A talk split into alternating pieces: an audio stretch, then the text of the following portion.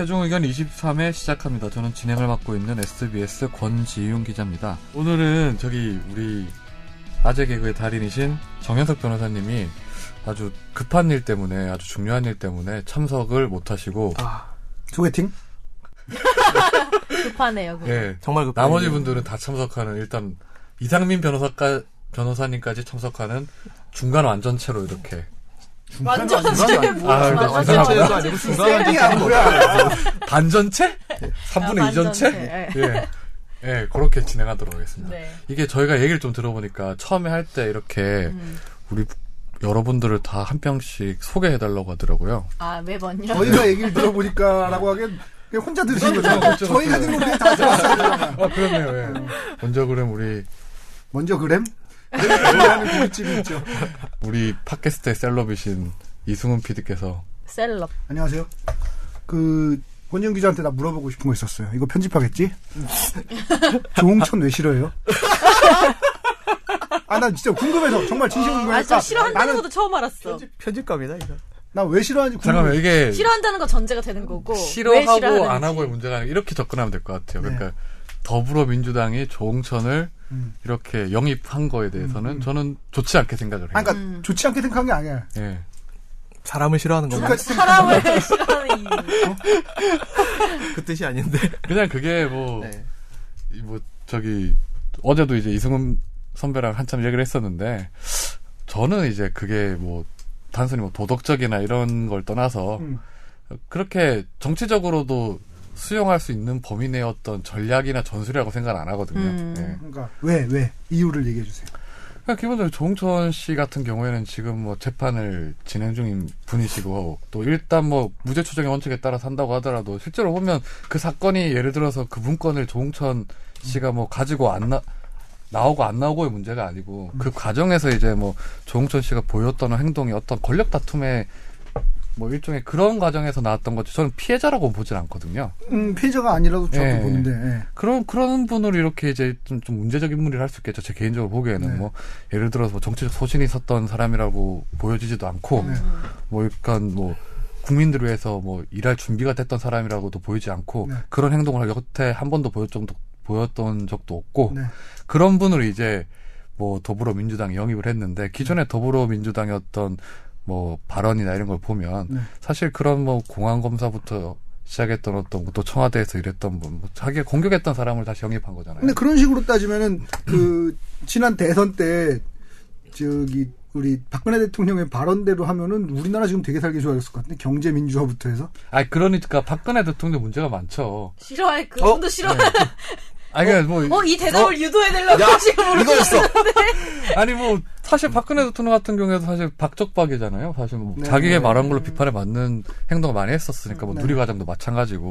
그런데 그 박근혜 대통령이 그랬다고 해서 그럼 더불어민주당이 똑같아질 필요는 없는 거잖아요. 똑같아지는 것 같지는 않은데. 아니 그 농도의 차이인데 네. 그 방식에 있어서는 저는 비슷한 것 같아요. 그래서 어제 선, 아, 이성훈 PD랑도 얘기했겠지만 선배의 수인한도와 저의 항상 다를 수 있는 건데. 다르죠. 아니 근데 나는 그 사람이 잘못한 게 뭔지가 궁금해서 그런 거야. 권력 다툼이란 게 그렇게 나쁜 거냐? 아니, 권력 다툼 과정에서 예를 들어서 이런 거죠. 공익적 그 청와대의 어떤 그 지금 공직기관 비서관이었죠. 그 네. 비서관으로서 해야 될 어떤 임무들이 있는 거잖아요. 네. 임무들이라는 게 원래 친인척 관리를 하는 건데 네. 그 자리라는 게 기본적으로 뭐 예를 들어서 뭐 어떤 검, 인사 검증도 해야 되고 네. 그리고 대부분 그분이 공직기관 비서관이 있을 때 네. 인사 검증에도 청와대 실패를 했었죠. 네. 뭐 그리고 또 이제 그 문건 유출 과정에서 있었던 그 밑에 데리고 있던 네. 경찰관 네. 그 경찰관을 청와대 문건을 갖고 나온 건 맞으니까 네. 사실 자기 관리 감독하에 있었던 사람이고 네. 그렇게 치면 당연히 책임이 있는 사람이죠. 네. 근데 그러니까 당연히 저는 문제가 있다고 본 거죠. 아니, 그러니까 그런 식으로 얘기를 하면 내부 고발자라는 게 제가 이제 어제 본 영화가 요번 주에 그 제가 하는 영화 팟캐스트에서 할 영화가 시티즌 4라는 영화예요. 음. 그러면 내부 고발자라는 게 기본적으로 옳지 않다 이렇게 봐야 아니죠. 되는 거예요. 내부 고발자는 아니죠. 그분이 내부 고발자로 저 생각한 적 없어요. 음, 내부 고발자와 그분의 차이는 뭐죠? 뭐 내부 고발자 같은 경우에는 이제 뭐 기본적으로 사적 이익을 위할 수도 있어요. 다만 어떤 그 행위로 인해서 공익적인 어떤 효과가 발휘됐을 때 저는 내부 내부 고발자를 할 수 있다고 보거든요. 네. 근데 그분이 조홍천 전 비서관의 행위로 어떤 공익적인 어떤 그건 없었던 것 같아요. 그 공익이란 거는 어떻게 판단할 수 있는 거죠? 아니 그러니까 그 결과를 결과의 어떤 과정을 보면 알 수 있는 거죠. 예를 들어 이런 거 아니겠어요? 전에 내부 고발자라면 윤석열 검사 같은 경우에는 사실 그게 뭐 본인이 어떤 뭐 화가 났든 아니면 뭐 자기가 어떤 수사를 성공시키기 위해서 어떤 어떤 어떻든 간에 그 국감장에서 그런 발언으로 인해서 이제 뭐 외압이 있었다는 것도 어느 정도 알려졌고 음. 그걸로 공론화가 됐고 네. 그런 어떤 효과적인 사회적인 어떤 이익이 있었잖아요. 근데 음. 조홍천 전 비서관 같은 경우에는 내부 고발이라는 행위를 한 게 없잖아요. 뭘 했어요? 아무것도 안 했잖아요. 음. 아, 근데 손이 왜 이렇게 바르르 떨려요, 아니, 지금? 바르르르르. 예. 바르르르르. 아니 근데 그분은 내부 고발자가 아니잖아요. 한 행위가 저는, 없잖아요. 저는 내부 고발자 아니라고 생각해요. 네. 내부 고발자라고 생각한다는 얘기를 안 했어요. 그래서 저는 왜 그분이 아니, 근데 저, 아, 저는 이제 궁금한 게 이런 거죠. 이게 과연 그렇게까지 화를 낼 일인가? 그러니까 뭐 잘했냐 잘못했냐 그러면 그러니까 도덕적으로 옳으냐 옳지 않냐 그러면은 뭐 그렇게 옳은 일은 아니라고 생각해요. 근데 권력이라는 거, 그러니까 이런 마키아벨리의 군주론 같은 거를 읽어보면 권력 같은 경우에는 목적의 정당성이 수단의 정당성을 상쇄시키는 경우가 많이 있기 때문에 이걸로 인해서 그러니까 greater good이라고 하는 보다 큰 선을 이룰 수 있다고 하면 맞을 수도 있지 않나라고 생각하지만 이제 권지훈 기자 입장은 목적이 아무리 옳더라도 수단이 잘못됐으면 잘못됐다라는 입장을 취하시는 거잖아요. 꼭 그렇게 뭐 극단적으로 그렇게 말씀하지 않은 것 같은데 이런 것 같아요. 그러니까 예를 들어서 뭐 어떤 분을 뭐 정치인이 되고 모든 정치인이 다 뭐 바르고 이렇게 뭐 국민을 위한다고 할 수는 없겠지만 네. 기본적으로 검증 과정을 거쳤을 때는 뭐 이렇게 그런 가능성이 있는 분, 한 번에도 그런 행동을 보였던 분, 이런 분들을 영입하는 게 맞는 건데. 저도 그게 맞다고는 네. 생각하는데 현실적으로 자 현실적으로 보면 이렇습니다. 야당 입장에서 보면은 지금 실제로 그 더민주당이라는 곳에서 네. 한 20명 가까운 인사를 영입을 했는데 그 더민주당의 지지자라는 사람들이 실제로 제일 열광하고 있고 그리고 이제 우리가 기본적으로 승부라는 게 뭐 운동 경기든 뭐든 간에 상대방이 싫어하는 일을 하는 게 제일 기본이잖아요. 그러니까 상대방이 싫어하는 일을 한다는 건 뭐냐면 내가 나한테 유리한 일이기 때문에 상대방이 싫어하는 건데 가장 상대당에서 가장 신경질적인 반응을 보이고 있는 게 실제로도 조홍천이고 네. 이렇다고 보면은 그게 과정에 있어서 권지훈 기자가 지적하는 문제가 있을지라도 아니 우리 편 다 좋아하고 상대방은 싫어하고 한다는 얘기는 잘 둔 한 수가 장기로 치자면 잘 둔 한 수가 아니겠느냐라고 볼 수도 있다는 거죠. 음, 이- 이렇게 어제도 뭐 선배랑 얘기를 했었겠지만 정치라는 게 기본적으로 뭐 상대방을 이기는 뭐 현실적인 부분도 있겠죠. 다만 근데 기본적으로 국회의원이라는 게뭐 되게 공전이 말씀 같을 수도 있겠지만 뭐 민의를 대변하는 사람이고 맞죠. 그 국민을 위해서 일을 해야 되는 사람인데 지금 그러면 더불어민주당이 조, 조홍천 씨를 영입한 거는 그분이 한 번도 어떤 공익적으로 뭔가를 해볼 수 있는 사람이라는 걸 보여준 적도 없는 사람인데 영입한 거는 이유가 간단한 거잖아요. 어제 선, 뭐 이승훈 PD가 말했겠지만 네. 어떤 뭐 상대방 정당을 공격하기 위한 어떤 뭐 카드를 쓰거나 아니면 그런 뭐 효과적인 면을 노리고 당연히 공천을 영입을 했을 거 아니에요. 근데 저는 저는, 예. 저는 이런 게 있다고 봐요. 그런 목적보다 견제구, 음. 음, 견제구인데 어떤 효과가 있냐면은 왜 그 재갈 효과라고 하잖아요. 그러니까 그게 이제 이건 뭐 그 사람들이 조폭이라는 게 아니고 조폭들이 쓰는 수법이란 게 왜 본때를 보여준다고 하죠. 본보기를 음. 한번 뭔가가 있을 때 예를 들면 그러니까 사람들이 나한테 반항하는 사람이 있어. 그럼 그 사람을 반 죽여놔. 그러면 그 사람은 그 다음 딴 사람들 그 사람을 죽여놓은 게 중요한 게 아니고 그 사람을 반 죽여놓은 걸로 해서 딴 사람들이 어 저렇게 하면 다치겠는데 하고 조용히 입을 다물게 하는 효과가 있거든요. 마찬가지로 저쪽에서 그러니까 상대 쪽에서 뭔가 부정한 수법 혹은 뭔가 나한테 불리한 수법을 쓰려고 할 때 그 수법을 굉장히 잘 알고 있는 사람이 상대방에 존재한다는 것만으로도 위축되는 위축 효과를 발생시킬 수 있다는 거죠. 저는 그거 하나만으로도 대꼴 이유가 그러니까 이게 옳으냐 그르냐의 차원을 떠나서 그거 하나만으로도 잘둔 수라고 생각해요. 그러니까 야당 입장에서 볼 때 잘둔 수라고 생각을 한다는 거죠. 그건 아마 선배랑 저랑 뭐 보는 접근 방향이 다른 것 같아요. 네네. 그러니까 선배는 이제 새누리당과 관계를 보는 거, 저는 이제 대국민과의 관계를 봤을 때 음. 그런 거죠. 그런 차원에서 보면 이제 저는 뭐 그분이 국회의원으로서 할 수 있는 게 뭐가 있냐. 한 번도 검증이 안 됐던 건데. 그리고 뭐 의지를 가지고 뭐 사람이 할 수도 있겠죠. 뭐 직업 선택의 자유란 게 있으니까. 다만 이 모든 사람이 국회의원이 다 될 수는 없는 거잖아요. 정당이란 게 그리고 또 이게 뭐 소위 지금 제일 제일 야당이잖아요. 제일 야당이란 곳에서 좀 더 국민에게 서비스나 아니면 국민의 편익을 위해서 아니면 국민의 인권을 위해서 이렇게 노력할 수 있는 분을 영입을 해야 되는데 그분 한 번도 검증이 안 됐으니까. 뭐 그건 뭐 네. 그럴 수 있죠. 그런 차원에 접근한 거죠. 근데 저는 그 세월호 국면에서 되게 서글펐던 게 사람들이 야당에다가 책임을 묻는 게 되게 서글펐어요. 사실상 국정을 운영하고 있는 건 여당인데 아, 여당은 어차피 세월호 유족 편을 안 들 거니까 그러니까 세월호 유족들을 안타깝게 생각하는 사람들, 안타깝게 안- 생각 안 하는 사람들은 뭐 별개고 안타깝게 생각하는 사람들은 어차피 여당은 세월호 유족 편을 안 들 거니까 야당한테 가서 뭐라 그러는 거야. 근데 사실은 유족 편을 들어주고 유족, 유족을 보듬어줘야 되는 거에 책임, 가장 큰 책임, 그러니까 야당이 책임이 없다는 거 가장 큰 책임은 분명히 여당한테 있는데도 불구하고 어차피 여당은 안 들어주니까라고 포기하는, 그러니까 우리가 가장 큰 악당은 어차피 쟤는 나쁜 놈이니까 네. 하고 포기해버리는 측면이 있다는 거죠. 저는 그런 것들이 안타깝다는 거죠. 똑같이 책임을 다 얘기하는데 예를 들면 요번에 이제 지난번에 IMF 때도 벌어졌던 일인데 IMF가 터진 다음에 했던 일이 뭐였냐면 그때 야당이 발목 잡기를 해서 경제가 파탄났다 이런 논리를 펴는데도 그걸 받아들이는 사람들이 있다는 거. 요번에도 요번에 지금 우리나라 경제가 현실적으로 지금 어려 어렵다고 그러는데 어려운 게 야당 책임이라는 거야. 실제로 국정을 운영하고 있는 주체보다도 그 국정의 파트너인 사람이 더 잘못됐다고 얘기를 하는데도 사람들이 그거를 받아들이는 사람들이 있다는 거죠. 저는 그런 부분에 있어서 이렇게 그러니까 현실적으로 그렇기 때문에 현실적으로 그런 사람들이 있기 때문에 그런 부분에 대해서 고려를 현실적으로 해야 된다. 우리가 여기가 진창인데 나는 진창에서 걸을 수 없어라고 하는 것보다는 진창이니까 진창에서는 어떻게 하면 잘 걸을 수 있을 거냐라는 그런 현실적인 현실론을 말씀을 드리는 거예요. 네, 알겠습니다. 그러니까 권지훈 기자의 말이 100번 맞다고 생각해요. 권지훈 기자의 말이 100번 맞아. 100번 맞는데 그게 현실적으로 가능하면 얼마나 좋겠냐라는 게제 생각인 거죠. 알겠습니다. 오늘 이게 이상하네요, 지금. 지금 정치 팟캐스트가 아닌데, 지금. 아무튼, 근데 팟캐스트 시장에서 잘 되려면 정치해야 돼요. 정치를 잘하니까 잘 팟캐스트 top 10 안에 들어가 있는 팟캐스트 중에 정치 안 들어가는 팟캐스트가 없다니까. 아, 근데 저는 일단 최종 의견을 일단 10위권 안에 올려야 돼요. 어? 그럼 10위권 안에 올리, 올리려면 이런 얘기를 많이 해야 된다니까. 아, 그래요? 오늘 쓰는 거는 오늘 그러면? 와 이거 하나 갖고 되나? 우리가 그걸 거 진정성을 쭉 쌓아야 돼. 지금 이렇게 욕하면은 또 권지훈 기레기 이런 얘기 듣는다니까.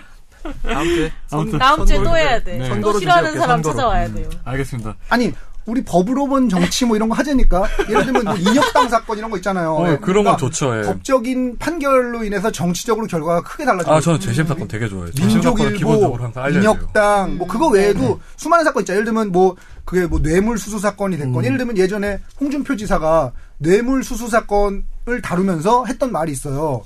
뭐라고 했냐면 뇌물 수수 사건에 있어서는 이 뇌물 공여자의 진술이 가장 강력한 효과를 가지는 그렇죠. 증거다라고 본인이 얘기해놓고 네. 본인은 지금. 그걸 전면 부정하고 있거든요. 네. 그러니까 네, 네, 네. 이런 거를 이제 법적으로 짚어보는 게 우리 팟캐스트의 순위를 올리는 길이다. 네. 올리고 싶으면 그렇게 해라. 음, 네. 아. 우리 김선재 아나운서를 걱정하는 청취자분들이 저요? 많던데. 뭐, 뭐, 왜, 댓글이에요, 왜 댓글. 걱정하시는 거죠? 그냥 걱정을 많이 하시더라고요. 저기 사고 난 걸 다 알고 난 다음에. 아, 네. 그러고 2주가 지나서 네. 이제는 좀 뭐 많이 회복도 하고 운동도 시- 하고 있어요. 열심히. 음, 나아지셨구나. 원래 대구의 부잣집 딸들이 다치면 걱정을 많이 해주죠. 그런 거 아니야? 나 원래 그, 그게 사회적 트렌드인 줄 아, 알았어. 그래요? 대구의 부잣집 딸이 다쳤다는 건 걱정을 해줘야 된다는 얘기지. 부자도 아닌데 이제 대구 산지 어, 예전에 그 최용만 선수가 했던 말 기억 안 나세요? 말을 했길래. 지지 선언을 하길래 어, 왜 지지를 하냐 했더니 칼을 맞고도 뚜벅뚜벅 걸어가는 모습이 너무 멋있어서. 아니 무슨 어? 조폭이요 뭐요? 칼 맞고도 뚜벅뚜벅 걸어가는 게 멋있었다니. 아니, 오늘 네. 김선재 아나운서가 흰둥이처럼 입고 왔잖아요. 네. 여기 여성 비하 발언. 아니, 흰둥이. 짱구 몰라, 흰둥이? 그러니까 여성 비하 발언 아니, 아유. 그게 여성 비하 발언인가? 그러니까 위에랑 치마랑 티랑 운동화랑 다 하얀. 네, 완전 색. all, all 네. 하얀색으로 입고 왔죠. 원피스예요? 아니요, 투피스입니다. 투피스예요? 피스. 아, 근데 저는 색깔 있는 옷을 어떻게 입어야 할지 솔직히 잘 모르겠어요. 아, 근데 코디가 해주는 거 아니에요? 아니요, 제 옷은 제가 입는 건데, 이건 제 아, 옷인데, 음. 뉴스 할 때나 코디가 해주는 거지 아니에요? 네, 그쵸. 뉴스나 프로그램 할 때는 해주는데, 저는 검정색, 흰색, 회색 아니면은 어떻게 입어야 할지 잘 모르겠어요. 오빠가 알려줄까? 아, 이게 좀 문제 발언인데. 노란색, 파란색 입고 오셨어. 선배 항상 패션 테러리스트라고 하죠. 아, 패턴 무늬 상의에 패턴 무늬 하의 이런 거. 패턴 파이터. 비니 쓰고, 비니 쓰고 오시고. 우리 마지막으로 이상민 변호사님은 예. 한주 동안 어떻게 지내셨나요? 어우, 어, 권 기자님, 어, 축하드립니다. 뭘, 뭘 축하해요? 네, 머리도 이쁘게 자르시고 머리를 머리 진짜- 눈썹 위에 있어 머리. 완전 이거 찐따머리 어떻게 이거 아, 진짜. 진짜 요새 유행이라니까요 찐따 머리가. 여기 가선 안 잘라야겠다라는 생각이 다들 욕하고 있어 내 머리를 보고. 아 근데 살이 빠진 상태에서 자르니까 그래 좀 아, 옛날에 그 나은데요? 칠뜨기라고 오늘 약간 컨셉 비하 아니야? 저 저반 나 완전 치택이 됐어 진짜. 아니, 아니 제가 축하드린다고 한 거는 이제 제 2회 법조 기자상을 타셨어요. 아니, 아니, 이번에 아니. 타신 거예요? 아 이번에 이번에 언제 탔어? 이번에 탄지 얼마 안 됐어요. 와. 아 감사합니다. 예. 뭘로 타신 거예요? 그냥 그 뭐 전에 썼던 뭐 취재 파일들 뭐 이런 것 때문에 음. 그랬던 것 같은데요. 예.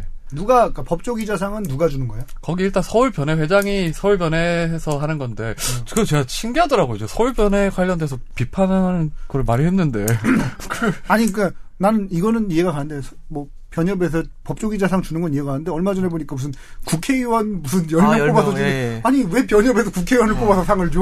그러게 그거는 하여튼 아무튼 일단 감사드리고 부상이 부상, 얼마인가요? 부상 부상은 비밀입니다. 아 왜요? 제가 아무튼 쏠게 한번. 아쏠 정도는 돼요? 네, 쏠 쏠 정도 정도는 된다. 돼요. 아, 예. 돈으로 나오는가 보죠? 뭐? 계좌로 보내준다는 거 아. 계좌로? 오 계좌로. 어, 그 삼겹살 먹으면 안 돼요? 소고기 정도는 아니고 삼겹살 되는 정도. 소고기도 뭐 하면 되는. 원래 그 저기 횡성 쪽에 네.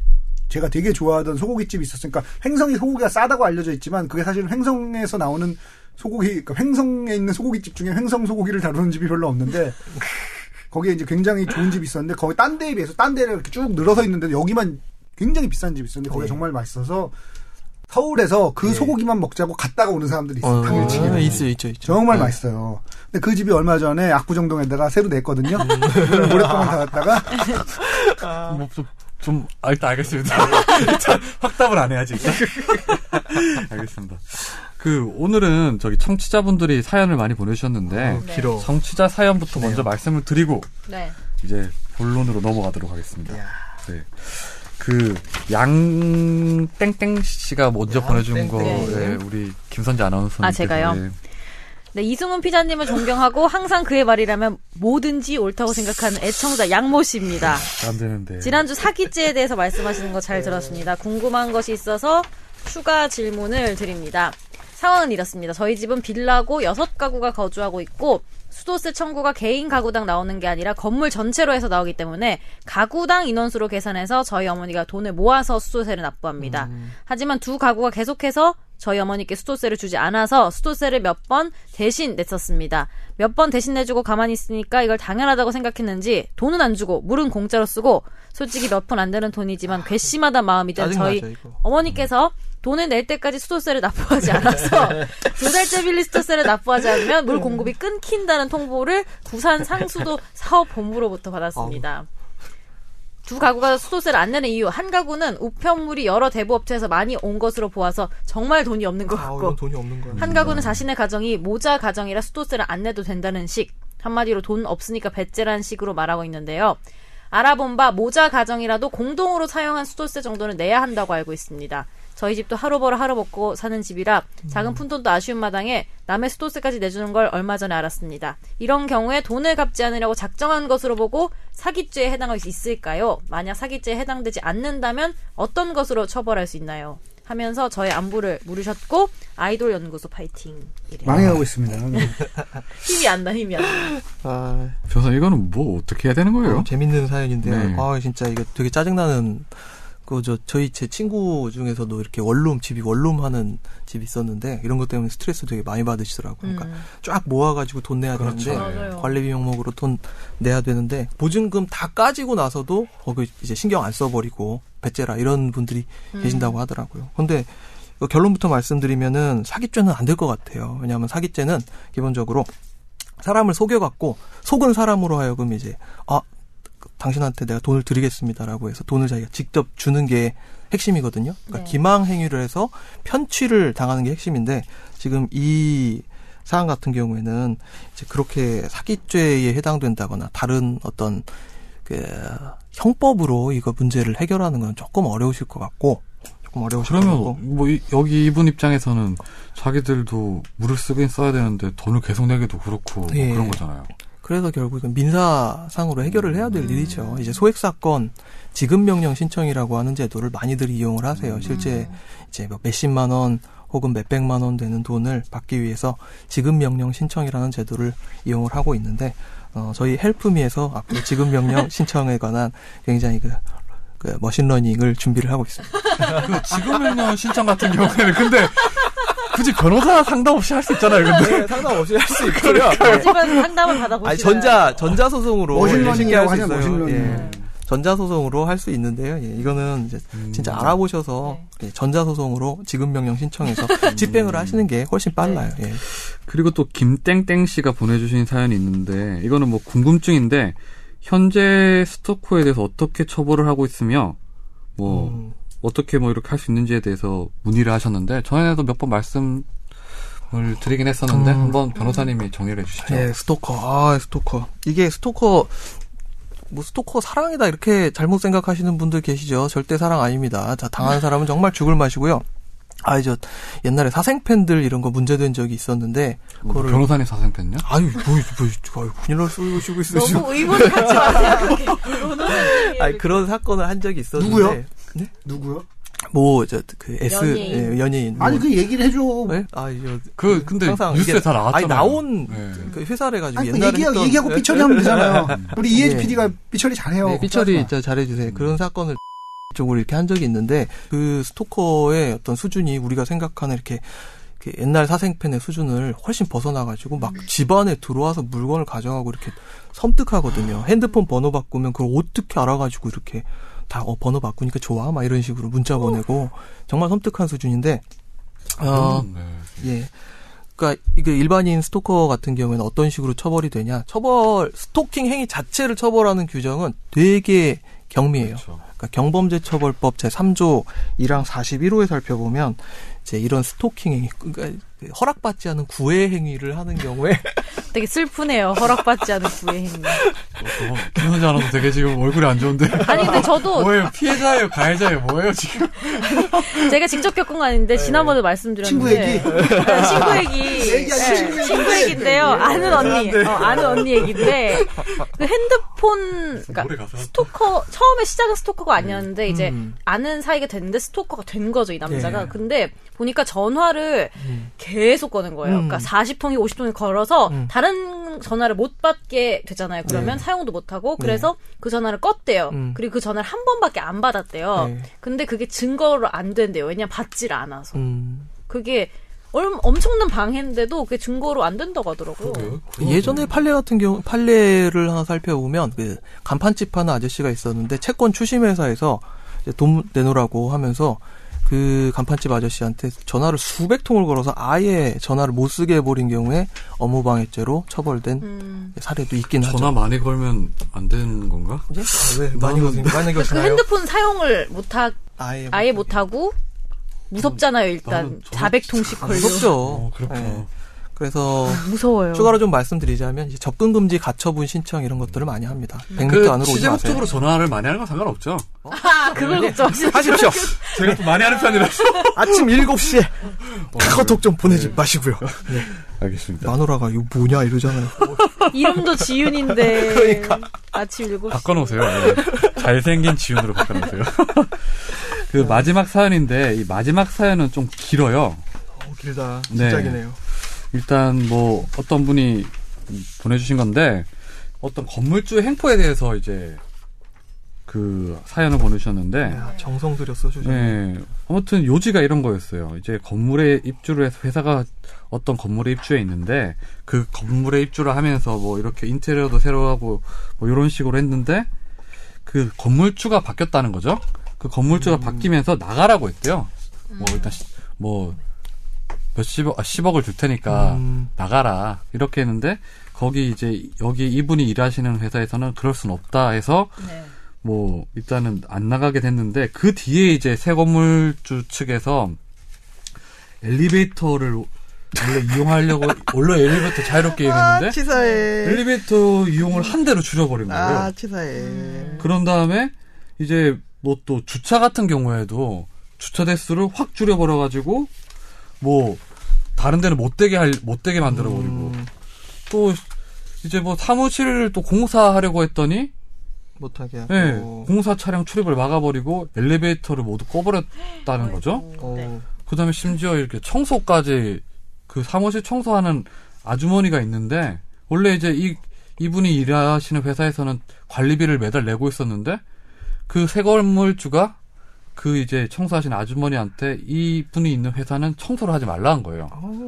그래서 청소가 쌓이고 쌓이다가 결국은 따로 고용까지 했는데 그마저 못하게 하려고 했던 거죠. 아, 되게 대단하네요. 그리고 또 심지어 뭐 추운 날에 난방도 안 틀어주고 여, 여자 여성 화장실 불이 뭐 안 켜지게 하거나.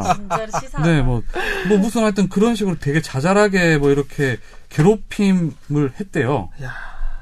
그래서 이거 어떻게 하면 좋겠냐고. 아, 이게 웃어서는 안 되는 얘기 같긴 네. 한데, 이게 여기서 일하시는 분들 입장에서는 정말 죽을 노릇일 것 같거든요. 음, 아니, 맞아요. 갑자기 엘리베이터 끊겨버리고, 여기 보니까, 저, 무슨 1, 2, 3층 이런 데도 아니고 조금, 이제, 저 고층인데, 이거 걸어 올라다니는 것도 이것도 문제고. 그러니까, 어, 그러니까 임대차 관계잖아요. 네. 예, 임대차 관계에서는 임대인이 임차인한테 이제 서로 간의 의무, 그러니까 권리 의무를 가지게 되는데 임대인은 임차인한테 이 건물을 제대로 쓸 수 있게 준비를 해서 이제 쓸 수 있도록 해줘야 되는 의무를 지는데 그게 이제 주채무고 음. 주된 의무고 이제 종된 의무로 아, 그 임대 목적물의 사용에 필요한 기타 다른 종된 채무들을 또 지게 되는데 지금 이 사건 같은 경우에는 조금 정도가 더 심해지면 이거는 임대차 목적물을 용법에 따라 사용할 수 없는 정도까지 갔다고 볼 수도 있을 것 같아요. 근데 지금 단계에서는 조금 진짜 이쪽에서 고민하시는 바와 같이 이게 아예 그 임대차 건물 못 쓰게 된 거냐? 아 이거 쓰, 쓰고 있지 않느냐? 니네 멀쩡히 영업하고 있지 않느냐? 어, 이거 엘리베이터 고장 나서 그렇지. 이거 아 무슨 니네 일부러 뭐 어떻게 우리가 한 것처럼 얘기를 하는데 아 웃기는 소리 하지 마라. 분명히 임대인 입장에서는 그런 얘기를 할 거거든요. 여기 이분 임차인 같은 경우에는 좀 이런 걸 기록을 해놔야 될 것 같아요. 기록. 다 예. 해놓으셔야 돼요. 예, 해놓으시고. 그런데 이런 걸 좀 뭐, 예를 들어서 지금 긴급하니까 이분 입장에서 되게 상당히 미시적인 폭력들이잖아요. 이게 음. 이렇게 쌓이고 쌓이고. 예를 들어서 사무실에 청소도 안 되면 이렇게 막, 아유 그 짜증나죠. 예, 일하는데 방해도 되고 하는데, 음. 업무 방해 안 돼요? 업무 방해 위- 조금 더 심해지면 위력 업무방해가 될 수 있을 것 같아요. 음. 314조 형법 제 314조 보면 위계 업무방해가 있고 위력 업무방해가 있는데 이제 이거는 위력을 음. 써가지고 근데 저도 하- 그 월세나 전세 생활을 전전하는 입장에서 이게 그러니까 건물주 입장에서 이런 경우와는 조금 다를 수 있는데 음. 건물주 입장에서 좀 더 건물을 깨끗하고 잘 관리하기 위한 그런 마음과 음. 저희는 충분히 활용하고 싶 활용하고 싶다는 네. 그게 되게 충돌할 때가 생기는 것 같은 게 음. 저희 집에 제가 그러니까 쓰레기를 아침에 이제 새벽에 갖다 버리잖아요. 어떤 요일 지정된 요일에. 네. 근데 그럴 경우에 그 현관 앞에 집 안에 놔두면은 좀 그런. 그러니까 네. 뭐 겨울이고 네. 현관 바로 앞에나 내일 아침에 가져가야지 하면서 놔두잖아요. 아줌마, 아줌마 발로 차겠죠. 아니 놔두는데 중요한 거는 네. 이분이 되게 깔끔하셨었어요 그때. 네. 근데 이거를 본인이 제가 가져다 버리기 전에 먼저 갖다 버리는 거예요. 오. 그 뭔가 깨달음을 주기 위한 행위 아니었을까요? 어, 그래서 저는 솔직히 얘기하자면 제가 버릴 것이었고 몇, 바로 다음 달에 부담스럽다. 버리라고 한 적도 없는데 네. 버리셔놓고 맨날 막 이렇게 짜증을 내시니까. 음, 절대 아 짜증을 내세요. 그러니까 그러고 전화를 하세요. 네. 막 전화를 하셔가지고 놔두지 마라, 놔두지 이렇게. 마라 네, 놔두지 이렇게. 마라. 그게 되게 스트레스 받고 또막 우편도 우편물도 예를 들면 저희 집이 뭐 301호다 이러면 네. 제가 가져가면 되잖아요. 근데 예. 거기에 우편물이 쌓이는 게 싫으신 거예요. 아. 밀리는 것도 싫고 그래서 그거를 굳이 저희 문 사이에 끼워놔요 이렇게. 야, 그거는 약간 그래서 좀 약간 사생활을 약간 영역을 좀 침범하는 거라고 볼 수도 아, 있겠어요. 근데 이게 되게 그러니까 그게 한 끗 차이더라고요. 그러니까 그 문제가 이분의 생활 패턴은 바뀌지 않거든요. 그분의 생활 패턴 몇십 년을 그렇게 살아오신 분이기 때문에 안 바뀌거든요. 그래도 그러면 좀 큰데 큰 오피스텔 이런 데서는 그런 게 없잖아요. 그렇죠. 약간 좀 작은 저도 그런 건 비슷한 게 있기 때문에. 근데 아무튼 근데 저는 그러니까 뭐 그건 그런데 이거는 좀 아닌 것 같아요. 그렇죠. 근데 이거는 좀 되게 심한 것 같은데. 내가 만약에 심하다. 겪었다면 엄청 짜증났을 것 같은데. 이건 짜증을, 짜증의 정도를 넘어설 것 같은데. 이거. 화장실 쓰레기통을 이제 음. 아래층에 가서 버린다든지 밑에 그 주차도 못하게 하는 거. 주차 못하면 얼마나 힘든데, 이거. 근데 주차가 저는 절반 이하로 줄어버려. 보통 이렇게 계약서 쓸때 네. 왜 이용할 수 있는 시설 같은 것도 다 쓰여 있잖아요. 네, 뭐 엘리베이터 몇 대 이렇게. 근데 네. 이런 식으로 뭐 한 대를 두 대를 쓸 수 있게 계약서에 써놨는데 한 대를 갑자기 막아서 못 쓰게 하고 이게 계약서에 계약서 명시를 안 계약서. 잘안 네. 써요. 이거 제대로 아, 안 이런 건잘 쓰고 안 쓰나 보죠. 음. 처음에 계약 내용이 아니 그렇게 이쁘게 한정이 걸리기 때문에 네. 음, 네.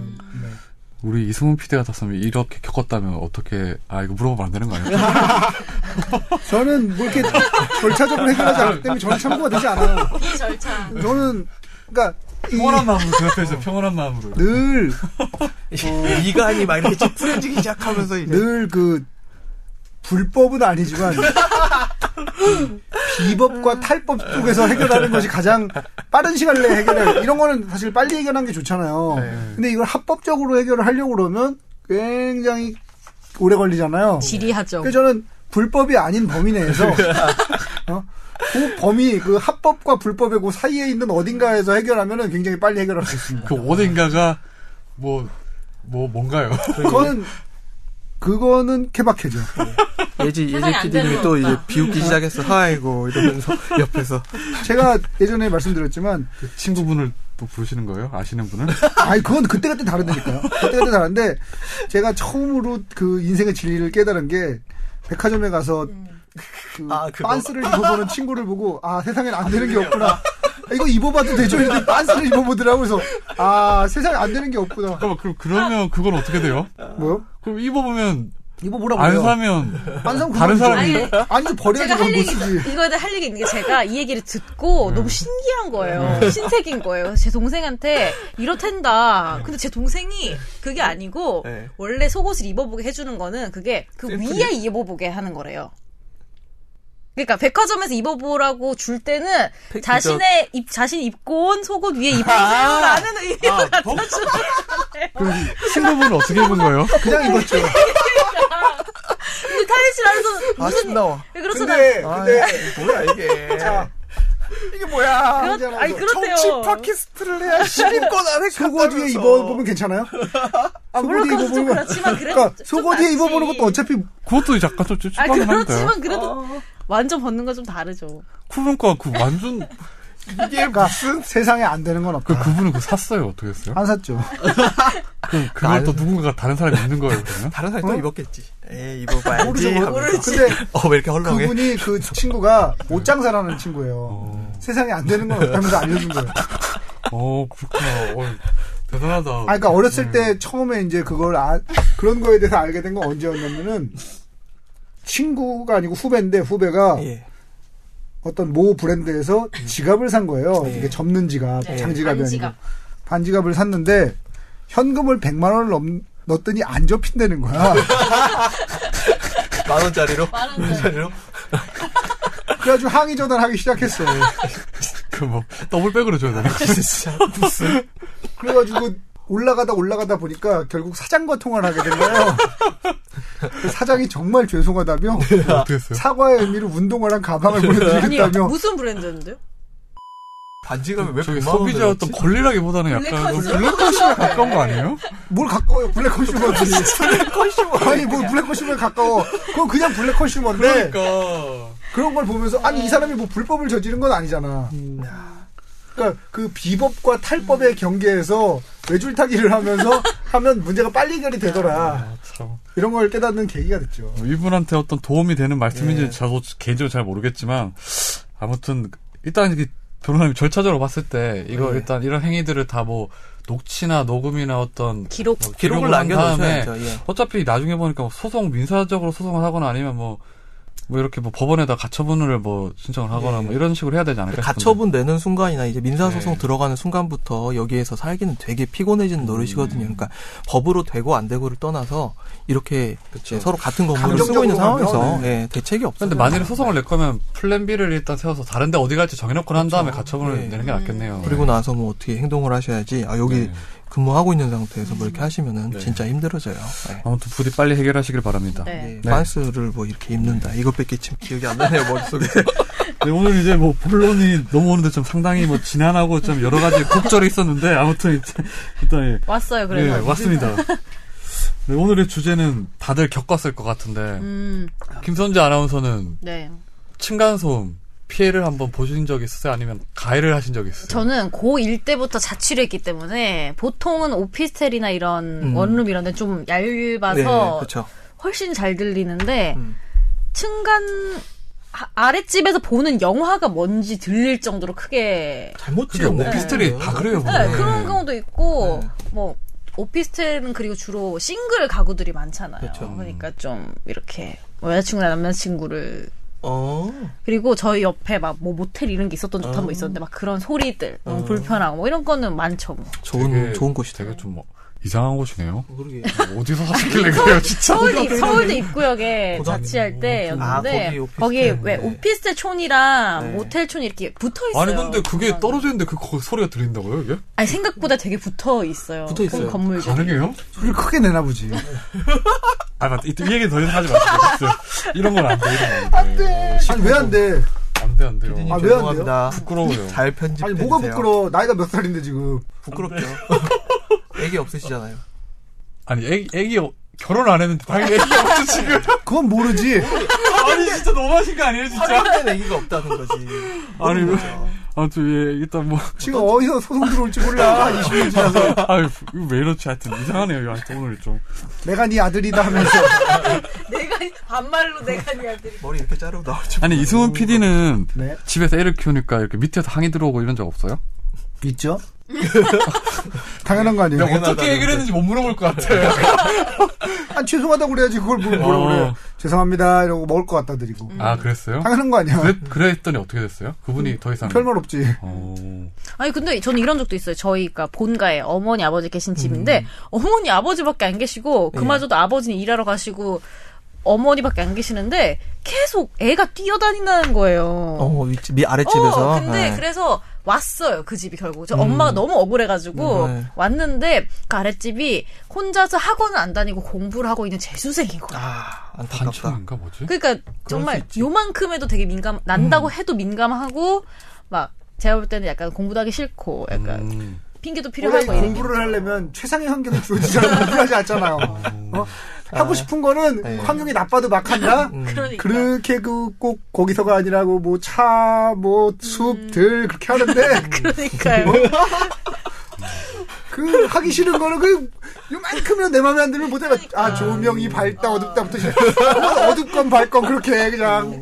하여튼 근데 저는 기본적으로 이렇게 생각해요. 층간 소음이란 게 법적인 문제가 맞아요. 법적인 문제가 맞는데 이 건설사의 책임과 정부의 책임이 제일 커요. 예. 그거를 규제할 수 있도록 그러니까. 기준을 잘 잡아줬으면 이런 문제가 안 생길 텐데 자기들 원가 아끼느라고 무슨 시멘트 그나마 덜 쓰고 뭐 충전재 덜 쓰고 하다 보니까 이제 발생한 문제인데 그거는 이제 그들의 잘못은 잘못된 거고 현실적으로 이런 문제가 있잖아. 네. 그러니까 그거는 그거대로 어쩔 수 없어. 그거는 네. 그 고쳐 나가야 돼. 우리가 고쳐 나가야 될 문제지만 어쨌든 현실적으로 발생한 문제니까 자 발생한 문제에 대해 얘기하는 건 지금 무슨 소용 있겠어. 지금 당장 나는데 이 정부가 문제고 건설사들의 이 이익을 추구하면 이런 얘기는 소용이 없고 기본적으로 윗집하고 아랫집 간에 풀어야 될 문제인데 이거를 법적으로 가면은 서로 에너지도 많이 소모되고 돈도 많이 소모되고 소모되는 게 굉장히 많아요. 그러니까 그러니까 기본적으로 감정적인 문제예요. 감정적인 문제니까 감정적인 문제는 감정적으로 접근하는 게 제일 맞는 거거든요.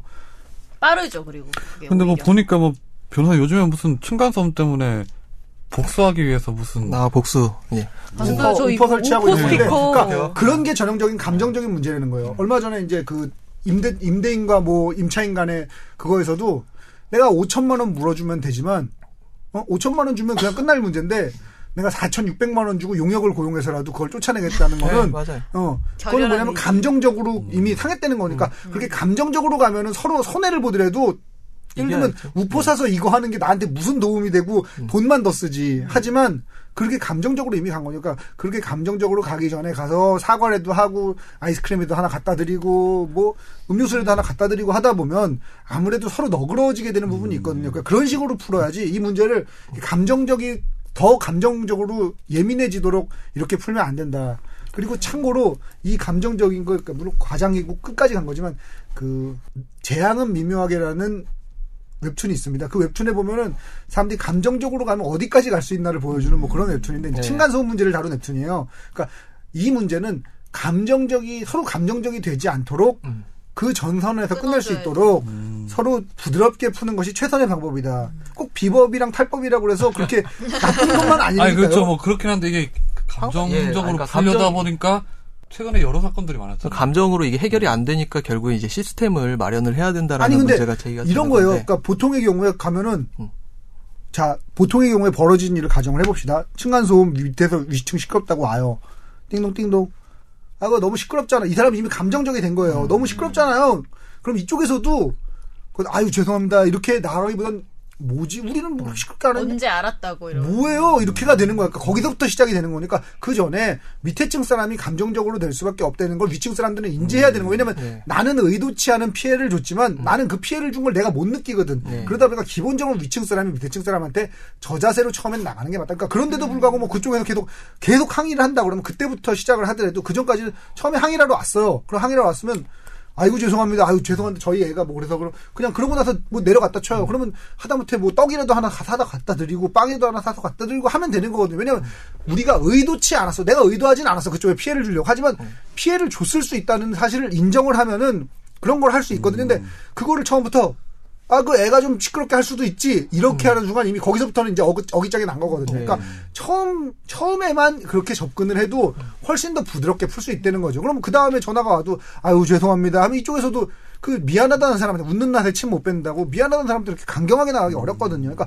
그런 식으로 푸는 것이 가장 순리적으로 푸는 거지. 뭐 이상적인 방법이긴 하죠. 이상적인 예. 방법. 저는 궁, 그 저도 궁금한 게 저도 층간 소음을 이제 아랫집 입장에서 당한 적이 있는데 요즘에는 세상이 무서워졌다 해야 되나? 그러니까 서로 친하고 아는 사이고 이랬으면 또 모르겠는데 처음 보잖아요. 일단 층간 소음 문제를 그렇죠. 해결하는 네. 과정에서 그러니까 일단 무섭고 요즘에는 제가 좋게 말해도 우퍼 스피커 달고 이러면 어쩌지라는 생각을 하게 만드는 반응이 돌아올 때도 있잖아요. 그러니까 그럴 때는 어떻게 해야 그거 한번더 되는지. 해야죠. 그러니까 그건, 그건 한, 그거 한 세 번 정도 한다고 내가 무슨 돈이 나갈까. 그 후에 내가 감정적으로 가서 들어갈 에너지나 돈과 이런 거 수고를 생각하면 한 세 번 정도 숙이고 그냥 아이고 미안합니다. 그러고 그냥 뭐 하나 갖다 주고 또 한 번 미안합니다. 그러니까 세번 했어. 세 번 했는데도 그러면 답이 없는 사람이라고 판단하고 그때부터는 감정적이든 뭐든 가야겠죠. 근데 한세 번 정도까지는 한 세 번이나 네. 그렇게 사과하는데 보통 우리 상식적으로 생각할 때 사람들이 그렇게 악하지 않잖아요. 세번 정도 하면은 보통은 아유 그쪽에서도 그래 좀 이해하자는 마음이 들게 되는 거니까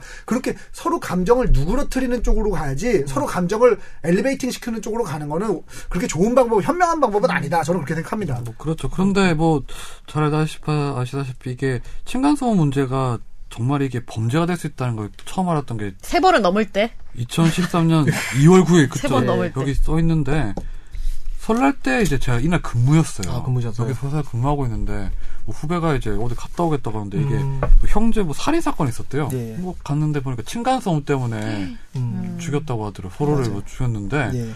제가 어떻게 층간소음 때문에 사람이 살인이 일어나는구나 싶었는데 그 뒤로 엄청나게 많은 사건이 있었죠. 음. 예. 그러니까. 계속 일어나고 있죠. 이 사람 그러니까 이런 죽임. 그게 제가 말씀드린 전형적인 엘리베이팅 된 거거든요. 그러니까 층간소음 처음에 딱 시끄럽다고 와- 와서 뭐 이렇게 시끄러워 이러고 칼로 푹 찌르진 않았을 거거든요. 네. 예를 층간소음이 났어요. 올라와. 그거 좀 조용히 좀 합시다. 네? 뭐요? 그거 뭐 얹어봤다고 반말이에요, 그러면.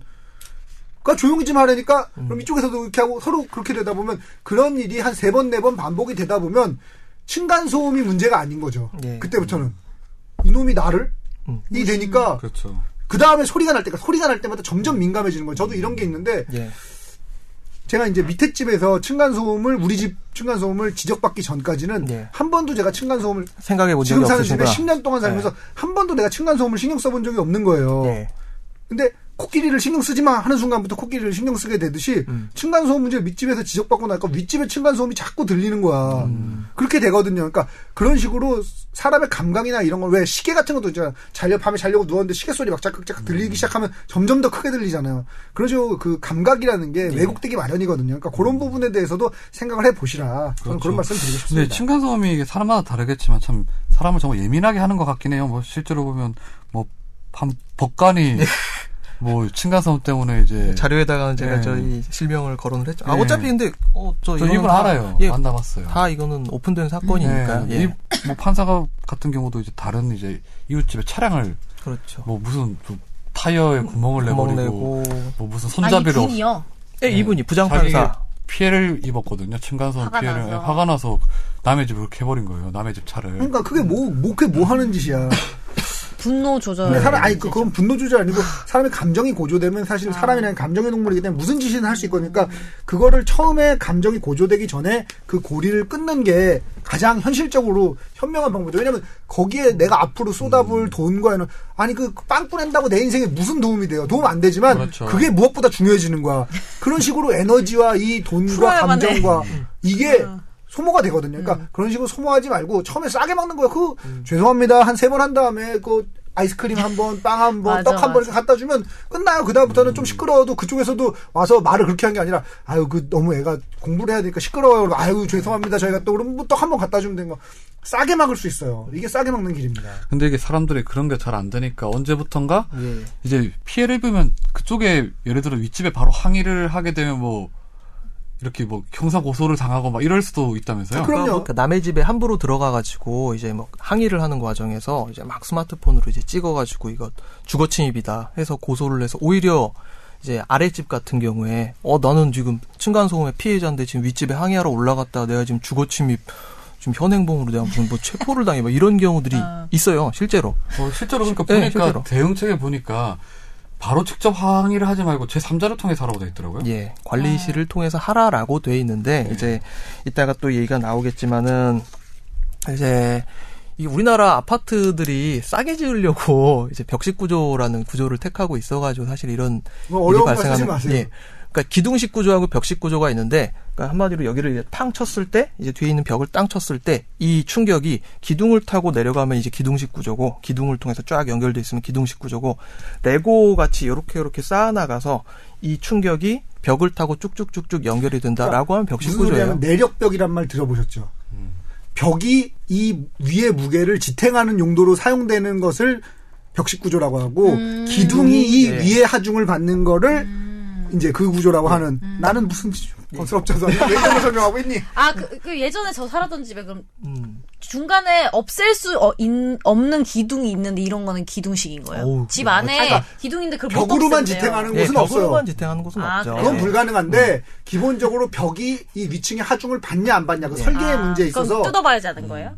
아, 아니, 알죠 이- 기본적으로 예, 그러니까 처음에 지을 그래서 때. 왜 아파트 개조할 때 내력벽 뜯으면 안 됩니다 네. 이 얘기를 음. 하는 이유가 그게 무게를 받고 있는데 음. 그거에 대해서 엉망으로 지으면 이제 건물이 무너지니까 그 지주 역할을 하는 거예요. 거기가 아, 이제. 받아주는 역할. 그래서 예를 들면 우리 이 SBS 건물 같은 경우는 벽식 구조가 아니잖아요 이건 철근 철근으로 기본적으로 만들었기 때문에 여기는 이런 것들이 층간소음 같은 게 크게 전해지지 않는다는 거죠 음. 근데 일단 지금 대부분 사는 곳들이 옛날에 지은 것들이고 앞으로 뭐 마- 새로 만들어질 건물들이야 이런 예. 뭐 구조를 철저하게 해서 방음을 최대한 줄일 수 있겠지만 예. 지금 저희 현실에서는 이- 일단 방음을 최대한 그렇죠. 줄이면 큰일 나는 거예요 방음을 방음 효과를 최대한 할 수 있도록 할 건데 예. 지금 뭐 저희들이 사는 집 같은 경우에는 사실 뭐 구조적으로는 뭐 예. 일단 바꿀 수는 없는 거잖아요. 그렇죠. 그럴 때 이제 결국은 현실적인 대안을 그럼 약간 불편하지만 음. 뭐 집에서 걸어다닐 때 슬리퍼를 신고 다닌다든지 음. 아니면 밑에 뭐 카페트를 깐다든지 이런 방법이 있죠. 저는 근데 어차피 피해를 네. 잘안 주기 때문에 하- 집에 가 집에 안잘안 들어가시잖아요. 예. 때문에 안 움직이기 때문에 저는 집에서 아니 저희 움직이는 집도 사람이 문제인 건가? 저희 집도 이제 저 사진 하나 찍어왔는데 저희 저도 그렇고 와이프도 그렇고 이제 그 하도 이제 뭐 아침에 들어갔다 새벽에 들어오고 이러니까 어느새 보니까 아침에 들어갔다 새벽에 들어오는 건가요? 아침에 나갔다 새벽에 들어오고 안, 이러니까 들어, 안 들어오는 거 아닌가? 어느 순간 아 사모님은 뭐 하세요? 사모 저 사모 사모님. 마누라 마누라 저 김현장에 있는데요. 아, 그래서 예. 집에 아무도 안 계시. 아무도 없었어요. 근데 윗집에 이제 아기가 둘 있는데 이제 뛴다. 아버님께서 이제 처음에 집에 오셨다가 야, 윗집에 아기가 이렇게 뛰는데 어떠냐? 저 괜찮냐? 이렇게 해서 아, 아버지가 우리 집에 주말에. 오셔가지고 이렇게 계시다가 이제 들어보니까 야 벽이가 갈라지는 것 같대요. 그래서 진짜 갈라졌어. 나 진짜 갈라졌어. 천장을 봤더니 진짜 갈라졌어. 진짜 갈라졌어. 좋은 집에 사시는 거 아니었어요? 아니 이거 아니 무슨 브랜드예요? 진짜 무- 아니 무슨 브랜드인지 좀 알려줘봐. 야 그 집은 이상. 같은데. 아. 아. 이게 저희 집 저 인테리어를 새로 했는데 이게 이렇게 막 윗집에서 뛰니까 이게 아, 이렇게 갈라진 거예요. 때문에? 아, 그럴 수 네. 있네요. 그거는 갈라진 그럴 수 거예요. 그러니까 아 이거 신경을 안 쓰고 살다가 아까 말씀하셨듯이 이승우 PD님 말씀하셨듯이 이게 딱 보이기 시작하니까 되게 신경 쓰이는 거예요. 그렇지 벽 천장이 갈라지는 그래서 거. 어떻게 하셨어요? 그래서 이제 윗집에다 얘기를 했죠. 그 제 3자를 통한 게 아니라 직접 얘기하셨어요? 아, 그러니까 윗집도 이제 알더라고요. 그러니까 나름대로 윗집에 가가지고 여쭤봤죠. 아, 애기가 힘이 좋은 것 같다. 어우, 아유 그러니까 예쁘게 하시네. 여쭤보니까 이제 가보니까 거기도 나름대로 되게 노력을 하고 있어요. 밑에다 이제 장판 깔고 이런 것들 이제 하고 있고 그분도 이제 저한테 내려오셔가지고 아기를 시켜가지고 먹을 걸 갖다 주시더라고요. 그건 되게 좋은 해결 방법이었어요. 그래서 서로 간에 지금도 물론 뛰어요. 지금도 물론 아들 둘 뛰는데 그거를 이해를 할 수 있는 거죠. 그러니까 신경이란 게 쓰면 쓸수록 더 쓰이는 법이거든요. 응? 신경이란 게 그럴 수밖에 없기 때문에 덜 쓰는 쪽으로 자기가 노력하고 그 본인 마음이 그 편하죠. 이승훈 PD 얘기 들어보니까 엔- 언제지 작년인가 언제 시- 지금 그고 신영복 선생이 뭐 예. 층간소음 해결 방법이라고 하- 한번 얘기한 게 있거든요. 음, 그게 뭐였냐면 위에서 아이가 뛰면 올라가서 아이스크림을 사주래요. 그럼 얘가 나 내가 아는 아이가 되기 때문에 네. 어, 내가 아는 애가 뛰는구나 이렇게 돼서 신경이 안 쓰이게 된대요. 아이도 좀 조심하고. 예, 뭐 하여튼 그런 방법인 것 같은데 사람들이 모두 다 그럴 수는 없잖아요. 그렇죠. 아니 그러니까 가능하면 그렇게 하려는 거죠. 근데 만약에 그걸 못했을 경우에는 그 그걸 못했- 관리소에다 얘기를 해야. 관리소에다 얘기를 해야 되고 공, 특히 공동주택 관리단이 구성되어 있는 관리소가 그런 역할을 하도록 이제 법률상 규정이 돼 있는데 책임이 원래 법적 책임이 있는 거죠. 그러니까. 그렇죠 있는데 이제 뭐저 소음 진동 관리법 뭐 주택법 그다음에 뭐저 그 공동주택 층간 소음의 범위와 기준에 관한 규칙 이런 데에서 이런 여러 가지 법률에서 아 이러이러한 층간 소음 문제는 관리실에서 책임을 지고 해결을 할 수 있도록 해라라는 규정을 두고 있기는 해요.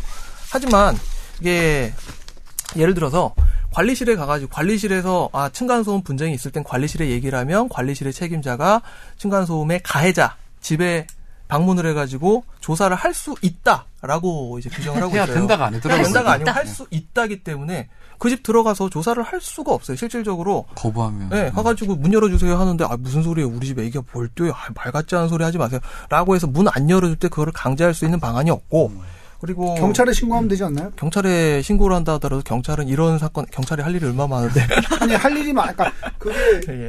이거 민원 아니에요? 그러니까 민원성 이거기 때문에 가령 주거 침입이다, 뭐 어떤 폭행이 있었다 이렇게 해가지고 온 경우를 하면 모르겠지만 뭐 여러 가지 방법이 있을 것 같은데. 아니 또 우리는 새로운 아니 방법들을 우리는 우리는 기본적으로 나왔다. 팔을 걷었어요 살짝. 팔을 땄거든요. 아니, 우리 기본적으로 이제 이런 생각을 하기가 쉬운데 그 내가 여태까지 이제 사람 좋게 좋게 했어. 이 정도였으면 됐잖아. 세 번 했어, 세번 어? 했어. 좋게 좋게 하면 이거 좋은 줄 알아. 내가 가만히 있으니까 가만히로 보이나? 잠자고 있으니까 잠자리로 보이나? 어? 또 빡쳤지 이제. 이제 빡쳤어. 자, 빡친 아, 다음에 시작한 대응법이에요. 빡친 다음에 어쩌 정말 추천하고 싶지 않은데 웃으면서 근데 빡쳐. 되게 웃겨. 사람들이 예. 그 이제 권지훈 기자나 네. 그 이상민 변호사는 이제 그거에 익숙해 있기 때문에 이게 얼마나 위협적인지 잘 몰라요. 예. 아무것도 아닌데 굉장히 위협적인 것들이 있어요. 음. 내용 증명을 보냅니다. 아 예. 내용 어, 증명 이러니까. 예. 김선재 아나운서는 되게 대단한 것 같죠. 그리고 네. 실제로 내용 증명을 사람들이 딱 봤잖아요. 네. 그럼 되게 예민해져. 위축감이. 되게 센서티브하고 되게 위축이 돼. 네. 별것도 아니야. 내용 증명이라는 게 법적인 효력이 빵이라고 없죠. 빵, 빵이라고 해도 돼. 그래요. 아무 효력이 없어. 그러니까 되게 대단한 거라고 생각하기 쉬운데 내용 증명이니까 말도 무섭고 음. 그술 먹고선 내가 길 가다가 백밀러 두 개 깨잖아요. 그럼 주취 중 차량 연쇄 손괴야. 어? 말이 일단 어려워. 말이 어려우면 무섭거든. 범죄를 저지르는데 주취 중 차량 연쇄 손괴 이런 막큰 범죄 저지른 것 같잖아. 그렇죠. 그런 느낌으로 이런 용어를 싹 써가지고 내용 증명 딱 보내면 위협 받아 위협 받아. 내용 되게 증명 어떻게. 하는 거예요? 그냥 다 본인이 쓰면 돼요. A4 용지에다가 그냥 근데 타이핑해서 본인이 하는 거예요? 쓰면 그게 좀 본인 그- 쓰면 약간 뭐- 아. 네. 뭐- 그게 법무사가 쓴 내용. 증명과 또 변호사가 쓴 내용 증명이 또 다르거든요. 아. 그러니까 도움을 좀 주변에 받으셔서 뭐돈 많이 안 들어요. 그 내용 좀 도움 받으셔서 그냥 변호사 사무실에 아는 가서 아, 네. 용지만 달라. 해서 그냥 본인이 써서 보내도 상관없어요. 그래서 그렇게 해서 네. 딴거 참고해서 인터넷에 그 문헌 참고해서 보내시면 그것만으로도 사실은 상당한 그걸 볼 수 있고요. 그 그리고- 다음 단계는요? 경찰서에 이제 신고를 하는 건데 음. 그 신고하는 방법도 다양하게 있죠. 그 안, 그러니까 경찰서란 게 아, 이런 것까지 알려줘야 되나? 난 진짜 왜 이렇게 진상치를 보면 잘하니? 이거를 자 파출소 뭐 이렇게 우리 파출소가 아니라 요새 뭐라고 지구대, 지구대. 뭐 지구대요? 지구대 혹은 경찰서 이런 데로 네. 신고하면은 에이 우린 또 그거 안 돼. 그러면 안 나와도 그만이에요. 안 나올 수 있어. 아. 1, 2로 신고하잖아요. 그러면 이걸로 가서 내려오거든요. 네. 그렇죠. 위로 가서 내려와요. 그렇기 때문에 이 결과를 지구대에서 위쪽으로 보고를 해줘야 네. 되는 거야. 그래서 안 나갈 수가, 출동 안 할 수가 없다? 출동 안 할 수가 없어. 그렇기 때문에 경찰이 오게 돼 있어. 아, 112로. 112로 하면 이제 신고 접수 시간하고 네. 출동 시간을 체크를 하거든요. 그래서 또 길면 그거 가지고 또 문책도 들어가고 하니까. 그래서 그렇게 신고를 하면은 또 가야 돼. 난왜 진상이야, 난. 이런 그러니까- 의도로 이번 걸 기획한 게 아니었어. 그러니까 이게 문제를 풀려고 그러면 풀 방법은 얼마든지 내가 얘기하잖아. 빤스도 입어볼 수 있다니까? 세상엔 안 되는 게 없어요. 문제를 풀겠다는 생각을 가지면 어떻게 풀어야 될지 그 방법론을 고민하면 되기 때문에 이게 우리가 늘 문제가 뭐냐면 문제를 풀려고 그럴 때 문제를 풀고 싶은 마음을 키워. 문제를 풀 방법을 고민해야 되는데. 네. 그러니까 난 이 문제를 해결하고 싶어, 해결하고 싶어. 이거를 할 게 아니라 이 문제를 어떻게 하면 해결할 수 있을까? 현실적이고 방법론적으로 돈을 벌고 싶으면 돈을 벌고 싶은 마음을 키울 게 아니라 돈을 벌 방법을 궁리해야 되는 거고 남자를 꼬시고 싶거나 여자를 꼬시고 싶으면 여자를 꼬실 방법을 궁리를 해야지. 왜 마음을 키우는 거야? 이 문제도 마찬가지예요. 자, 문제를 풀고 싶어. 이 층간소음 문제 해결하고 싶으면 어떻게 해결하는 게 제일 현명하고 편할까? 감정적이지 않은 버- 그러니까 감정적이지 않은 범위 내에서 해결할 수 있도록 그쪽으로 가서 해결을 하는데 네. 그게 해결이 안 된다. 그럼 그 다음 단계로 넘어가야지. 거기서 머무르는 건 또 바보 같은 짓이야. 계속 아이스크림 갖다 주고 한다고 해결되는 게 아니잖아. 그럼 거기서 딱 끊고 그 다음 단계로 넘어가. 그럼 그 다음 단계에서 어떻게 해결할 수 있을까? 또 방법론을 고민해봐야 되니까 제가 알려드린 건 이런 방법도 있다지 이런 식으로 해결하라는 게 아니거든요. 그러니까 늘 인생은 케바케. 그 자신의 경우에 맞게 가장 좋은 해결책이 뭘까를 고민해서 그런 방식으로 해결하셔라. 이런 정도 말씀을 드리고 싶습니다. 다 좋은 말씀이에요. 그런데 변호사 된 입장에서 이렇게 허실하고 권유를 할 수 없잖아. 어, 그렇죠. 그렇죠. 근데 변호사님 네. 좀 전에 말씀하셨듯이 일단 뭐 입주민 입장에서 가장 현실 가능한 방법이 관리소에 알리는 네. 건데 관리소의 책임이 책임은 있지만 권한이 없는 상황에서는 결국 어떻게 해야 되는 거예요? 그럼 그 다음 단계로는. 아 그리고 더해서 이제 한 가지 조금 아까 말씀을 덜 드린 부분이 있는데 이제 아랫집 에서 이제 그 데시벨을 소음을 측정을 해가지고 이게 수인 가능한 한도인지 여부를 참을 이제 수 있는 한도. 참을 수 있는 한도인지 여부를 이제 판별을 해야 되는데 윗집에서 막 뛴단 말이에요. 윗집에서 만약 뛴다. 애기들이 막 이제 뛰기 시작한다. 아 그때 가가지고 거기다 저 소음 측정할 수 있는 기기 막 올리고 이런 사람이 세상에 어디 있어요? 네. 없거든요. 근데 이 법률에서 지금 규정을 하고 있는 것들은 아 그런 걸 가지고 1분간 등가 소음도라고 해서 1분간 평균 소음도가 몇 데시벨. 이상이냐. 예. 아, 5분간 평균 소- 소음도가 얼마냐. 이런 식으로 이제 규정을 해 놓고 있기 때문에 실질적으로 이게 큰 도움이 되는지 참 의문이죠. 그 아무 관계 없지만 그 왜 우리 저 집시법에 규정돼 있는 소음 그거 있잖아요. 네, 있어요, 있어요. 그것과 층간 소음 간의 데시벨 차이를 보시면 음. 우리나라 집시법에서 규정하고 있는 그 데시벨이란 게 얼마나 말도 안 되는지 그렇죠. 아시게 될 거예요. 네. 근데 이런 스피커 자체는 합법적인 그 팔 수 있는 것들이에요? 네, 팔 수 있습니다. 아. 이 네. 스피커 제가? 검색해봤는데 7만 3천 원에서 15만 8천 우리 하나 원까지. 살까요? 아니 그거는 그 집마다 왜 요새는 이제 많이 안 사는 것 같은데 홈시어터라는 시스템이 있잖아요. 네. 거기에는 우퍼라는 게 반드시 있거든요. 네. 그 우퍼 그냥 위로 붙이기만 하면 돼요. 그게 뭐 꼭 특별히 그걸 사지 않아도 그냥 위퍼 우퍼랑을 위로 붙이기만 하는데 저도 이제 그 처음에 이제 그 집을 사고 나서 네. 아또 우리 또 집사니까 또 가고 막 홈시어터 설치해야 되잖아. 딱 설치했지. 네. 오. 아 무선 우리 또 이거 뒤에 채널은 또 무선으로 또 설치하잖아. 설치를 빡 했어. 네. 그랬더니 밑에 층에서 이제 그렇지. 항의를 오신 아, 거예요. 울리니까. 당연히 음. 부퍼를 원래 붕 원래. 부를 수밖에 없어요. 그래서 음. 알아보니까 그거를 막는 방진 장치가 있더라고요. 뭐 어. 어떻게 되냐면 3단계예요. 그러니까 그 좋은 우퍼면 그 3단계를 다 설치했는데 저는 별로 좋은 것도 아닌데 3단계를 다 설치했었는데 밑에 이제 방진으로 된 스폰지 같이 생긴 그 방진 이게 있어요. 예. 그리고 그 위에 대리석을 깔아. 대리석. 그리고 그 위에 이 우퍼가 땅에 전면이 닿지 않도록 이렇게 뭐라 그러지? 살짝 뛰는 거예요. 위에 이제 기둥 같은 거 조그마한 기둥인데 그게 밑에가 좁아지는 그러니까 위에서 원추형으로 아, 이렇게 위에서 생긴. 밑으로 좁아지는 거에 대해서 밑에 받침대가 있는 요걸 네 개를 설치해서 이렇게 놓으면은 우퍼의 영향이 전혀 없습니다. 어, 밑에 층에 전혀 가지 않아요. 어, 대리석은 참 신기하네요. 그래서 그게 그거 하는데 11만 원인가 들었어요. 음. 그렇게 비싸더라고. 그거 세 개를 다 하니까 대리석 비싸거든. 근데 지금 말씀하신 이제 우퍼는 아예 붙이라고 위에다 이제 위에서, 붙이기 위해서 네. 설치하는 거고 그래서 그거 위에서 붙이고 나면 어떤 노래 트느냐 노래 모음집도 있거든요. 황병기 씨의 미궁이라고. 전 들어봤어요. 되게 귀신 곡소리 같더라고요. 가야금 소리 나오면서 아저씨가 뭐막 하는데 어, 무섭더라고요, 좀. 규선지 아나운서 집에 뛰지 마세요. 혹시 누가 또 그럴지도 모르잖아요.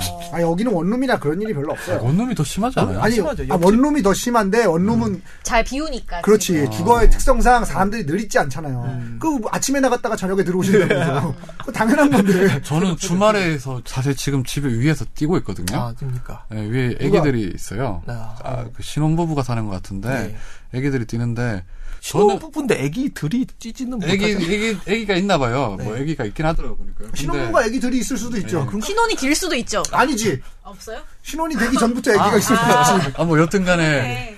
거기서 뛰는데 얘기를 한 번도 안 했거든요. 음. 저는 그냥 뭐 사실 그렇게 뛰어도 잠은 잘 자요. 그래서 뭐 별. 차이가 없는데 네. 옆에서 아, 역간소음이 저는 좀 싫더라고요. 옛날에 원룸에 살 때는 예. 위에 층간소음보다 역간소음이 저는 되게 불편해요. 무슨 소리였어요 주로? 제가 제가 말했던 그런 소리. 아, 그, 아, 뭐, 뭐 그것뿐만 아니라 맞네. 예.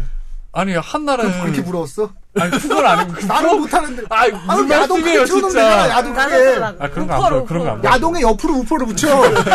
일단 그건 아니고 보니까 한 날 새벽에 너무 음. 시끄러워서 예. 봤는데 뭐 노래 소리가 너무 심하더라고요. 어. 그래서 항의를 할까 말까 되게 고민하다가 예. 안 되겠다고 이렇게 문을 열고 나갔더니 그 가운데 집에 또 옆집에서 항의라고 항의를 하려고 나오고 있구나. 문을 톡톡 뚫기면서 네. 막그 남자가 되게 열받았던 거예요. 열었는데 보니까 거기서 그 살인 사건이 옆집에서 벌어졌어? 아니에요. 열명 명의 여자분들 나오는데 뭐? 보니까 파티? 교회 모임이었어요. 교회 뭐 새벽에 교회 그 무슨 노래 부르는 거 있잖아요. 그런 거를 평화. 거기서 그건 더 용서 안 되는데. 그래가지고 새벽에 저는 일단 일종의 차도 살인을 했죠. 그분이 막 욕하고 막 어. 이러길래 그렇게 나왔어. 옆에서 추임새 넣고 아, 아, 저는. 바로 들어갔어요. 아, 그렇구나. 들어가서 이렇게 이렇게 듣고 있었게 이렇게. 이렇게 보면서 아무튼 그런데 예. 그럴 때 생각나는 결국 저는 이 어떤 나의 피해를 봤으니까 되게 소송을 하고 싶은 것 같아요. 저 개인적으로. 네. 정말 주기적으로 막 누군가가 위에서 뛰고 막 피해를 본다면 정말 우리 기자님 손해배상 소송을 우리 기자님 애쓰신다 이렇게 준비해온 거를 맥락이- 말해주게 하려고. 맥락이 없는 있어요. 여기서 이게 어떻게든 잡아놔. 아유, 그 여튼 예, 애쓰시는 모습. 소송을 낸다면 가능성이 있어요? 낼 건 아니지만 낸다면. 낸다면 예, 아, 저, 보통 이제 이런 게 또 이제 화딱지가 나는 게 아파트 자체는 기준에 맞게 다 짓거든요. 아파트나 원룸이나 이런 것들은 이제 기준에 맞게 다 지기 때문에 또, 그러니까 보통 가해자 또는 이 시공사를 상대로 해가지고 어떤 식으로 책임을 물을 것인가가 문제가 많이 되는데 어, 시공사 상대로 손해배상 소송을 하는 건 조금 어려운 부분이 있고 윗집 상대로 소송을 하는 것도 우리 지금 이제 현 이제 판례 측면에서는 조금 받아들이기 어려운 부분이 있다고 하더라고요. 저는 이게 이게 그러니까 참 이게 해결가 제가 이 답답한데 이제 제가 결론을 여기서 이제 지어왔잖아요. 여기서 보면 벽식주택 구조 그리고 문의뿐인 해결책 이런 것들이 합쳐져 가지고 결국에는 아까 말씀하셨듯이 이- 이승훈 PD님 말씀하셨듯이 서로 간에 감정적으로 풀어야 될 일이 감정으로 해결이 안 되면 그때부터는 참 걷잡을 수 없게 진행이 돼버리는 게 바로 층간소음 문제거든요. 특별한 지금 해결책이 마땅한 해결책이 있느냐. 그러니까 뭐 전문 기관으로 이웃사이 센터라든지 이런 것들이 마련은 돼 있는데 여기서 올바른 해결책이 과연 제시되고 있는지도 의문이고요. 그래서 이번 또 명절 지나면서 또 명절 때 오면 또 애기들 또 와가지고 즐겁게 막 뛰잖아요. 예. 그러니까 뭐 아까 이승훈 PD도 말씀하시고 변호사님도 말씀하시고 김선재 아나운서도 말씀하셨는데 결국 뭐 해결하는 게 가장 이제 서로 웃으면서 해결할 수 있는 방법이 가장 좋은데 그게 안 된다면 뭐 일단 관리소에 먼저 얘기를 하고 관리소가 실효성이 없다면 뭐 보니까 뭐 다산 콜센터에 전화해도 뭐 이렇게 다 어, 그래요? 해준다고 하네요. 예. 다산 콜센터에 전화하거나 아니면 중재자를 좀 찾아가지고 일단 심각하다면 해결하는 게 좋은 것 같아요. 아니, 근데 왜 교과서에도 그런 소설 나오잖아요. 층간소음 소설. 저희랑 세대가 다르잖아요. 예. 몇차 저 교육과정이에요? 7차 대체? 그, 그- 8차인가? 92년도에 제가 고1이었거든요. 아니, 그, 그, 아 김선재 아나운서 92년생이죠? 네. 아니, 국어 교과서, 8차 국어 교과서인가 잘 기억이 안 나는데, 언제 나오는데, 저 때가 국정에서 검정으로 넘어가던 때였어요. 네. 그 다음이 이제 이쪽 네, 시대고요. 그때 나왔던 소설이 있는데 층간소음 관련 그 제목도 잘 기억이 안 나는데 내용만 기억이 나는데 어떤 사람이 계속 드르륵 드르륵거린 층간소음 그게 너무 심해가지고 짜증 짜증 나서 참다가 올라갔는데 문을 열고 나온 사람이 휠체어를 아. 타고 있는 사람이었다는 그런 그래서 한 대 얻어맞은 같은 기분이었다 이렇게 아. 끝나는 소설이 있거든요. 그래서 뭐 저 내용 증명을 보내고 뭐 어떻게 네. 했다 뭐 이런 얘기는 없어. 없어요. 좀 더 이렇게 아깝네. 배려를 가지면서 살아 그러니까 좀 뭐, 사람이 예. 그 마음을 이렇게 좀 네. 하면은 잘 풀 수 있다. 참 슬프다. 이거 참뭐 8차 교육과정 아니, 얘기를 하는데. 아니 저 근데 실제로 이런 일 겪은 적 있는 게 한번 오피스텔에 살았는데 음. 좀큰 큰 원룸이었어요. 원룸이 큰 거였는데 저도 사실 방송국에 일하니까 네. 낮에 잘 있잖아요 집에 그렇죠. 시간대가 다르니까. 네. 근데 너무 시끄럽게 소리를 내는 거예요. 나, 아무리 낮이어도 아무리 비운다 해도 근데 그래서 도저히 못 참아서 열어봤는데 음악을 하는 친구들이 거기 빌려가지고 음악을 하고 음악실로 있는 쓰고 있었구나 사 거기. 예, 그래가지고 뭘 할 수도 없고 참. 그거는 예. 진짜 힘들겠다. 뭐라 할 수는 있죠. 뭐라 그 음악 같은 경우 거기서 한다 그러면 자기들이 각자 모니터를 해가지고 모니터로 들을 수 있는데 일부러 소리를 밖으로 내고 있는 거잖아요. 물론 모니터랑 소리랑 다르다고 할 수 있어. 하지만 그거는 거기서 하는 범위 내에서는 최소한 자기들이 자 기타에다가 잭 꽂고 모니터로 들어야지 드럼도 모니터 소리로 나게 할 수 있거든요. 그러니까 그런 식으로 해야지 거기서 거기서 드럼 치고 기타 치고 베이스 치고는 옳지 못하죠. 그거는 맞는 게 아닙니다. 네. 아, 그래서 약간 그러니까 좀 안타깝긴 하더라고요. 열심히 살려는 그런 왜 어, 되게 의지가 있는 되게 어, 착하다. 착하다. 여기. 친구들이 아니 그게. 해결 방법이 없다 그러면 그럴 수 있어요. 예를 들면 아. 그렇게 하는 거 외에는 우리가 그렇게 하는 거 외에는 해결 방법이 없습니다라고 하면 오케이 이해할 수도 있지만 그게 아니라 모니터를 통해서 해결한 방법이 있는데 자기들이 그걸 안 하고 있는 거잖아. 그러네. 이쪽에서는 너 마음을 보내세요. 썼네. 내용 증명. 이쪽은 안타. 아니 이어폰을 선물한다거나 뭐 이렇게 어, 그러니까. 센스 있게. 그 이어폰 너무 비싸기 때문에 안 됩니다. 아무튼 뭐 층간소 뭐 여러 대책에 대해서 말씀을 드렸는데 뭐 도움이 되셨으면 합니다. 그리고 다음 주가 쉬는 거죠? 이번 주 아, 아니죠. 이번 주가 아, 다음 주가 설이죠. 좀 쉽시다. 아, 그러세요. 우리는 근무 그날 목요일 날. 목요일은 근무지만 전날에 준비를 해야 되잖아요. 제가 준비 제가 할게요 건가? 아, 해야죠. 얼마나 많이 기다리는데요. 안 기다려요. 우리 다들 돌아가면서 이렇게 청취자분들께 설 축하 인사를 하면서 끝을 내시죠. 먼저 우리 변호사님 먼저. 예. 민족의 명절 설날이 다가오고 있습니다. 예, 항상 좀 사기꾼 같은 느낌이 들더라고요. 제가 이런 얘기를 하면은 약간 강의 톤이 예. 있으신 것 같아요. 여러분들 조곤조곤하게. 예, 건강하고 행복하시고 늘 복된 한 해 되시기를 바라겠습니다. 행복하고 사랑합니다. 많이 댓글 달아주세요. 고맙습니다. 힘미류 철민 선생, 아 힘미 류 철민 선생님 감사합니다. 김선재 아나운서는 사랑입니다. 아, 저인가요? 제 차례인가요? 저는 뭐 설에도 근무하고 아? 당일에도 근무하고 대체 휴일에도 근무하고 아이고. 발렌타인데이 때도 근무하고 주말인데 발렌타인데이 언제죠? 일요일이더라고요. 그게- 2월 14일 일요일인데 여튼 저처럼 일하시는 분들 다들 뭐 열심히 일하시기 바랍니다. 응원할게요. 네. 우리 이승훈 PD도 설 축하드립니다.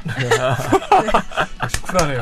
아무튼 뭐 즐겁게 설 보내시고 다음 주에 뵙겠습니다. 수고하셨습니다. 감사합니다.